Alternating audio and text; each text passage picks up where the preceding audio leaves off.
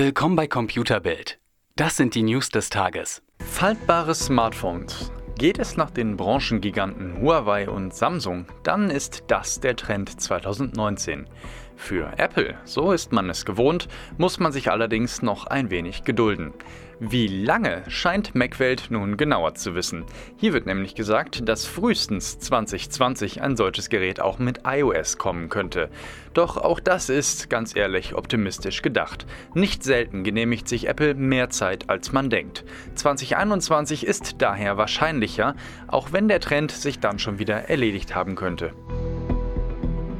Intel kommt laut Medienberichten immer mehr in Schwierigkeiten, was die hauseigenen Prozessoren angeht. Grund dafür sind Lieferengpässe, die bereits seit Mitte 2018 vermehrt auftreten. Demnach warten immer mehr Unternehmen auf die georderte Hardware, was vor allem kleinere Betriebe trifft. Konkret geht es um die Prozessoren, die das Unternehmen im 14-Nanometer-Verfahren herstellt. Dazu zählen die Intel-Produkte Celeron, Pentium sowie Core i3 und Core i5. Ein Resultat daraus, Hersteller wie HP oder Dell setzen vermehrt auf Produkte von AMD, um nicht selbst Lieferprobleme zu bekommen. Bisher ist nicht klar, wann diese anhaltende Knappheit bei Intel endet. Samsung hat auf dem Mobile World Congress das Galaxy Fold gezeigt und damit eines der ersten faltbaren Smartphones. Doch ist das alles nur ein Zwischenschritt?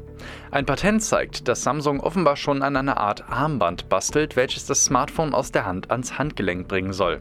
Das Smartphone kann sowohl als sehr langes Display in der Hand verwendet werden, als auch als Armband, das ein wenig an die Schnapparmbänder aus den 90ern erinnert.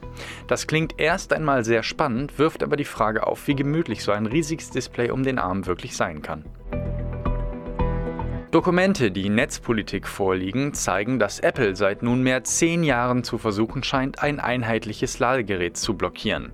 Hintergrund sind wohl hohe Einnahmen, die Apple durch den Verkauf von Ladekabeln und Lizenzen für den proprietären Anschluss erzielt. Die Dokumente zeigen, dass Apple offenbar rund eine Million Euro im Jahr an Lobbyisten in Brüssel zahlen soll, die aktiv gegen die Einführung einer einheitlichen und günstigen Universallösung vorgehen sollen und es offenbar auch aktuell erfolgreich tun. Doch es tut sich was. Offenbar droht man Apple inzwischen mit rechtlichen Schritten, sollten die Forderungen im Rahmen eines einheitlichen Standards nicht langsam mal erfüllt werden.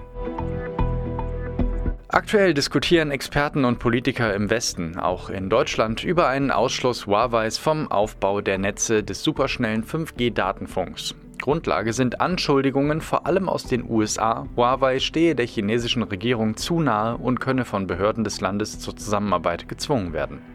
Zuletzt warnte der US-Botschafter vor den Folgen einer Missachtung. Bundeskanzlerin Angela Merkel reagierte auf den Brief. Sie sagte, dass für die Bundesregierung die Sicherheit beim 5G-Ausbau zentral sei. Sie werde ihre Standards definieren und dann mit den Partnern darüber reden. Das ist selbstverständlich, so Merkel. Altkanzler Gerhard Schröder hat die Drohung der USA hingegen offen und scharf kritisiert. Er war der Meinung, dass dies eine unverfrorene Erpressung sei. Mehr auf computerbild.de Europas Nummer 1 in Sachen Technik.